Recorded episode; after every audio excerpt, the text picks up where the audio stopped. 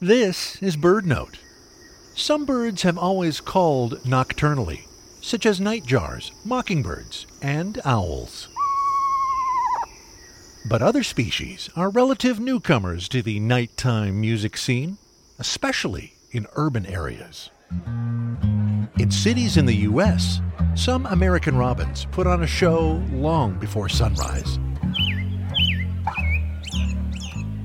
Researchers are studying why certain songbirds sing nocturnally in cities. Some studies suggest that artificial lighting from street lamps and buildings could lead birds to treat the night like the day. However, some experiments with artificial lights showed no effect on singing behavior. For some birds, it seems that noise is an important factor. A study in the United Kingdom found that European robins in noisier environments tend to sing at night.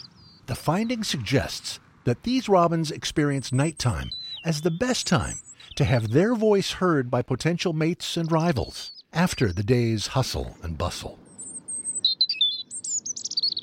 Whatever the cause, birds singing at night are one more thing, like rumbling trains and passing cars, that city dwellers learn to sleep through.